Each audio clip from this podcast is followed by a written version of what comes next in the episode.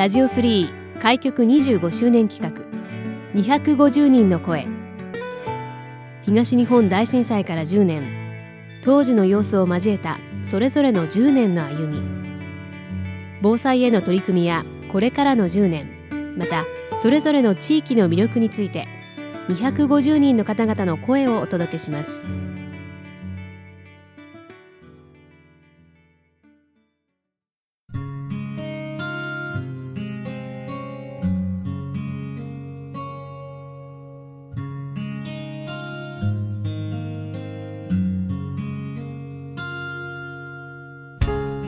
ラジオ3開局25周年企画250人の声。今回は若林区の薬師堂にあります株式会社ダンヌダルクフィスエペールの代表取締役でいらっしゃいます江差健二さんにお話をお伺いします。江差さん今回はよろしくお願いします。よろしくお願いします。まずこちらこのジャンヌダルクフィスエペールさんなんですけれども、はい、こちら薬師堂にあるパン屋さんはい、ということでどういったパン屋さんなのかご紹介いただけますでしょうか？創業30周年のまあ、1991年4月に創業しまして、はい、それで、まあ、息子が10年前に帰ってきまして、うん、で当初はジャンヌ・ダルクという名前だったんですけど、はいはい、まあ、息子と父親っていう意味でフランス語でフィス・エペールっていう名前にしましたね。はい、じゃあ今は息子さんもこちらで？そうです。一緒にやってます。あそうなんですか、はい、このジャンヌ・ダルク・フィス・エペールさんのこうなんていうんですかあの有名なといいますかこの人気なパンっていうのは何かあったりするんですか？やはりあの食事パン系統で、天然酵母を使った食事パンとか、あと、バゲットですかね。ちょうど2002年のワールドカップの時に、はい、カーサー釣り、うん、あの仙台でキャンプしたカーサー釣りそ、ね。うん、それに毎日100本。1か月3300本ぐらい作りましたね。はい、すごいですね。ありがとうございます。まあ、そんな江差さんなんですけれども、まあ、今年で東日本大震災から10年迎えましたけれども地震の揺れがあった時っていうのはこちらのパン屋さんでお仕事中だったんですか？そうですね、はい、ちょうど仕込み中でしたね。はい。翌日の生地の仕込み方してましたね。お店にはその時間お客さんとかやっぱりいたんですか？えっ、ー、と34人はいらっしゃったと思います。はい。揺れが収まった直後からもうそのお店の商品をこう一気にこう買うなんていうようなお客さんもいらっしゃったりしたんですか？やっぱりね今思うとすごいなと思ったんですけどね、うんうんうん、そういう方いらしてもうとに落ちたのでもいいから全部くれっていうお客さんいましたね。落ちたものでも。はい。まあ落ちたものって、まあ、袋に入ってますからね。ああそうですよね、まあ、直接触れてるわけではないとい。うことで、はい、はい、もう次の日から早速営業も再開されたっていう話ですけれども、はい、プレハブの冷凍庫の冷食、まあ、コロッケとかとんかつとかね、うんうん、あと生地発酵させてるあのドーコンディショナーってあるんですけど、うん、生地がこう発酵して吹いてくるから次の日それをちぎってフライヤーで揚げて砂糖でまぶして売ったり。冷食はそのまま揚げて売りましたね。はいまあ、そこから10年になりますけれども、この10年でこの若林区の薬師堂エリアもだいぶこう様子変わってきたなと思いますけれども、はい、そのあたりどのようにご覧になってますか？地下鉄東西線が開業されたのが一番大きいですね。あと連邦からあの宮城の萩大通りまで道路がこう開通したのが大きいですね。その2つですね。はい、だいぶこう交通の様子も雰囲気が変わったという感じ、ね、そうですね。車の流れも変わりましたしね。地下鉄開業ももちろん大きいんだけど、はい、その私としてはその連邦から、うん、あの道路が抜けてね、うん、宮城の萩大通りまで行ったっていうのが大きいですね。はい、やはり車の通りの様子なんか人通りの様子なんかも流れもだいぶ変わったっていう感じですかね。そうですね。はいまあ、そんな中ですが江差さんはこの薬師堂商工会の現在会長もされてらっしゃるっていうことなんですけど、はい、この薬師堂商工会の会長っていうのはいつ頃からされていらっしゃるんですか、えーと、組織的に立ち上げたのが、はい、平成30年の4月ですね。その時はあの11店舗だったんですけど、はい、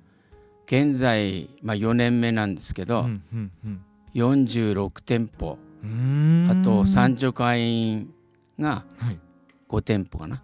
三助会員っていうのはその銀行さんとか病院さんとかね、はいはい、そういう人たちなんですけど。もう割と最近こう立ち上げられた商工会ということなんですね。はい、この立ち上がるきっかけっていうのはどういうところからだったんですか？あの地下鉄東西線が開業した時に、うん、薬師堂駅の周辺っていうか、うん、そこにあの商店館がないので、うん、仙台市の経済局の人たちが、あの私の店にいらしてね、それで私たちが5店舗以上集めますから、スタンプラリーみたいなのをやってイベントをやってくれませんかっていうのが初めてだったんですよね。それが地下鉄ができた年。年ですね。その年のちょうど2か月ぐらい前かな。10月頃いらしたのかな。あそうなんですね、はい、へえでそのスタンプラリーから商工会の立ち上げにつながっていくそうですねそこからですね。このまだ立ち上がったばかりの商工会ということなんですけど商工会としてこれまでこうされてきた取り組みとかっていうのはあったりしますか？あの薬師堂駅前のロータリーで、うん。まあ、清和さんとかウルサラさんの学生さんを交えたマルシェですね、うんうんうん、それのイベントが最初のイベントですね。はい、またこうむにゃむにゃ通り商工会さんでしたり、はい、また連邦商工会さんとも一緒に何か取り組んできたこととかっていうのもあったりするんですか、はい、街角教室っていうのを3地区でやりまして最初に、うんうん。お客さんとの距離感を縮めるっていうもやしなんですけどね、そういうのが2回やりましたね。その3地区で、はい。2年にわたってはい。昨年からはそのコロナウイルスのあの感染拡大の影響なんていうのも取り組みの中ではあるかなと思うんですけどそのあたりについてはいかがですか、いやあのやっぱりアンケートを取りましたら、うん、花屋さんにしっかり、うん、あと染め物屋さんにしっかり、うんやはりお客さん、まあ、催し物がなくなってね、うん、売り上げも下がってだいぶきついっていうは言ってましたけどね、あの薬師堂であの、はい、八日市っていうの八の市っていうのは毎月やってましたんです、はい、それでまあ3,000人ぐらいなんか集まりそん。だんですけど、はい、そのイベントが薬師堂でなくなったので、うんうん、人の集まりもなくなって流れも途絶えてしまってちょっと商店会としてはその厳しかったなと思いますけどね。はい、ありがとうございます。まあ、江差さんはもう生まれも育ちもこのずっと若林区ということを伺ったんですけれども、はい、改めてこの薬師堂の好きなところでしたり、自慢できるななんていうところもあれば教えていただけますか？やはり薬師堂は、その陸奥国分寺薬師堂のがあのランドマークになってますので、うん、その界隈の散歩、うん、まあ、小さい森みたいなとこありますので、はい、まあ、心理欲というかね、うんうんうん、小さい心理欲、まあ、休みの日あの界隈をぐるっと散歩して、あと楽天の球場もありますからね、あの界隈を散歩してのが一番あのいい場所だと思いますけど、うん、はい、江差さんはじゃあお休みの時なんか普段お散歩よくされてらっしゃるというそうですね。あの鳥居をくぐって白山神社に向かって参拝してぐるっとですね、はい、はい、ありがとうございます。それでは最後になりますけれども、まあ、この先の10年この先の未来に向けて目標でしたり思いなんかあればお聞かせいただけますか？立ち上げて4年なんですけど、はい、まあ、46店舗、うん、他の商店会から見ると羨ましがられますけど まあうちは今、はい、まあまあ、若いから、まあ、のちょうど伸び盛りなんですけど、うんこのまま、まあ、和気あいあいと楽しくやって、それで、まあ、コロナが収まって、うん、あとあの薬師堂の駅前のロータリーで、はい、まあ、年3回ぐらいイベントやって、うん、あと薬師堂の境内で盆踊りなんかやって地域の人たちとね、まあ、そうやって楽しくやれればいいなと思いますけど、はい、はい、ありがとうございます。今回は若林区薬師堂にあります株式会社ダンヌダルクフィスエペールの代表取締役をされていらっしゃいます。江差健二さんにお話をお伺いしました。江差さん今回はありがとうございました。ありがとうございました。